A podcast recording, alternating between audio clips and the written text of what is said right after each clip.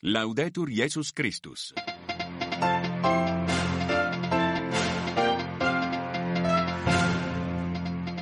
Primo appuntamento con l'informazione della Radio Vaticana. I titoli di venerdì 23 febbraio. Spagna fiamma due edifici a Valencia, quattro morti, 20 dispersi, 14 feriti.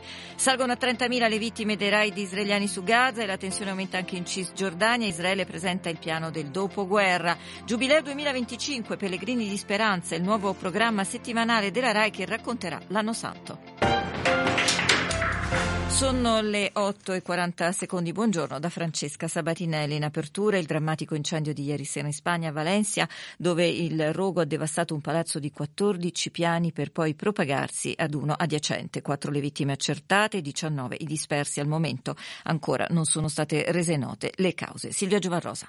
Il fuoco è divampato intorno alle 17.30 di ieri all'ottavo piano e si è velocemente propagato lungo la verticale dell'edificio, estendendosi anche alla torre 2 nello stesso blocco del complesso residenziale, nel quartiere Campanara, Valencia. Il forte vento e le alte temperature, circa 25 gradi, hanno complicato l'intervento dei vigili del fuoco, che alle prime luci dell'alba stavano ancora cercando di domare le fiamme. Il complesso residenziale è attualmente abitato da circa 350 persone in 140 appartamenti, secondo un bilancio provvisorio, oltre alle vittime e ai 19 dispersi, ci sarebbero anche almeno 14 feriti. Al momento ancora non sono state rese note le cause, ma già si attribuisce la responsabilità del disastro alla presenza di poliuretano. Il materiale sintetico ed isolante posto dietro le lastre di alluminio spiegherebbe il colore nero del fumo ed il rapido propagarsi delle fiamme, come riportano alcuni media spagnoli. Il materiale in questione sarebbe vietato per le costruzioni in diversi paesi.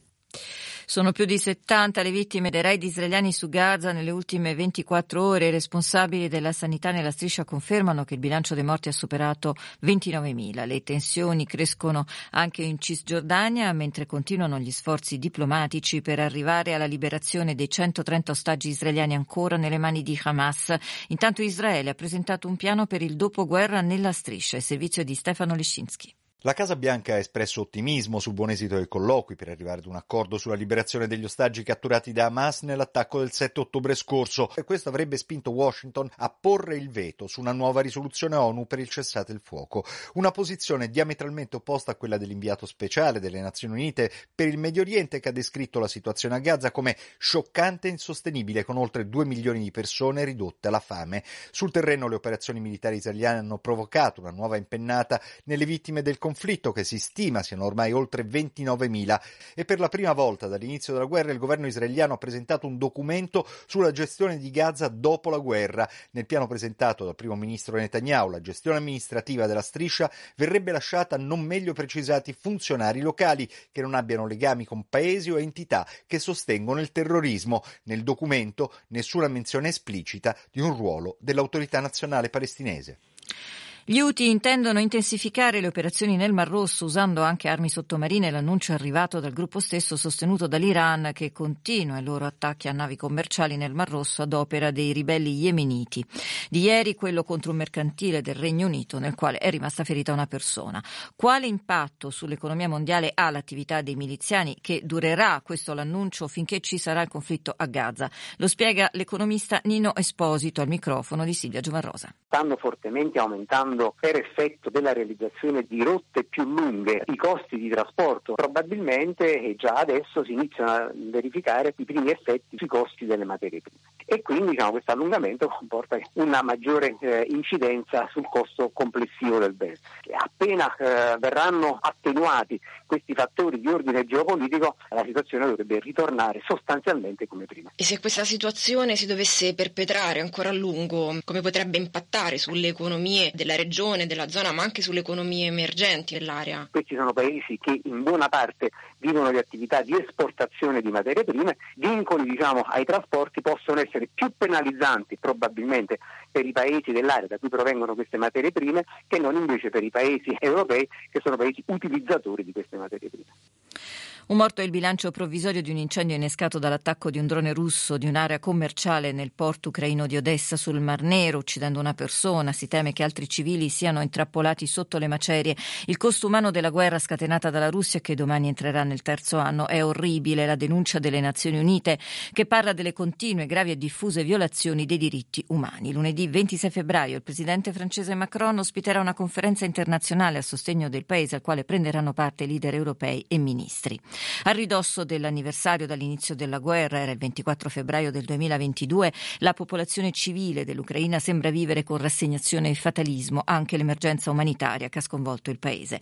Stefano Lescinski ne ha parlato con Don Andri Bodnar, direttore della Casa Salesiana di Leopoli dire è quasi l'abitudine che abbiamo addosso di sentire che la guerra continua e che la gente certamente porta addosso ogni giorno. Eh, a seconda delle ondate degli attacchi tornano a fuggire le persone e continuano a venire verso di voi.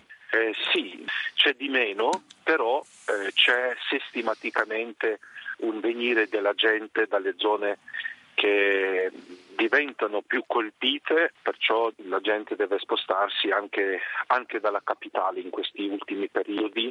Padre Andri, Leopoli è diventata anche un eh, polo molto importante per eh, la cura delle vittime della guerra. A Leopoli si, si stanno anche specializzando molti professionisti in campo medico, in campo di psichiatria, perciò eh, si vede evolvere questo aspetto dell'aiuto Dio cammina con il suo popolo è il tema del messaggio per la giornata mondiale del migrante e del rifugiato che si celebrerà domenica 29 settembre. Lo rende noto il Dicastero per il Servizio dello Sviluppo Umano Integrale spiegando che il messaggio si concentrerà sulla dimensione itinerante della Chiesa con uno sguardo particolare rivolto ai fratelli e alle sorelle migranti, icona contemporanea della Chiesa in cammino.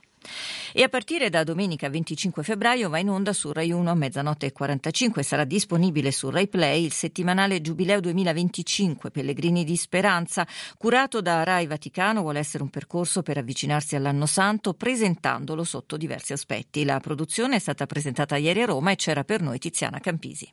La prima puntata è stata realizzata davanti alla Porta Santa della Basilica di San Pietro. Ne farà conoscere la storia e ruoterà attorno ai giubilei dei secoli passati. Un reportage traccerà il profilo del pellegrino, mentre con uno sguardo internazionale si cercherà di capire dove trovare oggi la speranza. La trasmissione offrirà servizi culturali, testimonianze, interviste, racconterà curiosità e da settembre sarà un appuntamento giornaliero. Ospite principale Monsignorino Fisichella, proprefetto del Dicastero per l'Evangelizzazione, che spiega il ruolo dei media di fronte al giubileo del 2025. 5. Mezzi di comunicazione che oggi si moltiplicano sempre di più per la cultura digitale che possediamo sono uno strumento decisivo e quindi sono in grado non soltanto di dare la notizia, ma anche di interloquire con il pellegrino e quindi il pellegrino diventa veramente attraverso i mezzi di comunicazione protagonista perché non solo può raccontare lui la sua storia agli altri, ma può anche far comprendere a noi il grande valore del suo pellegrinaggio. Esercizi spirituali in corso in Vaticano per la Quaresima. Ieri la quarta meditazione del Cardinale canta la messa dal titolo Va e non peccare più. Sul nostro sito tutte le meditazioni del predicatore della Casa Pontificia. Ascoltiamone un brano. La parola di oggi da accogliere è quella che Gesù rivolse all'adultera dopo che i suoi accusatori si erano dileguati.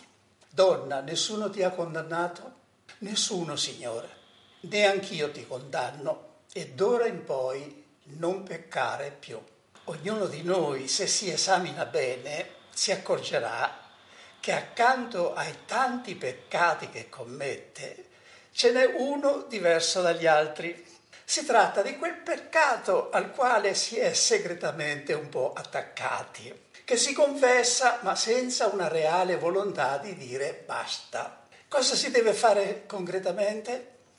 Mettersi un istante alla presenza di Dio e dirgli, Signore, tu conosci bene la mia fragilità, fidandomi perciò unicamente della tua grazia, io ti dico, basta a quel peccato che io e te conosciamo bene.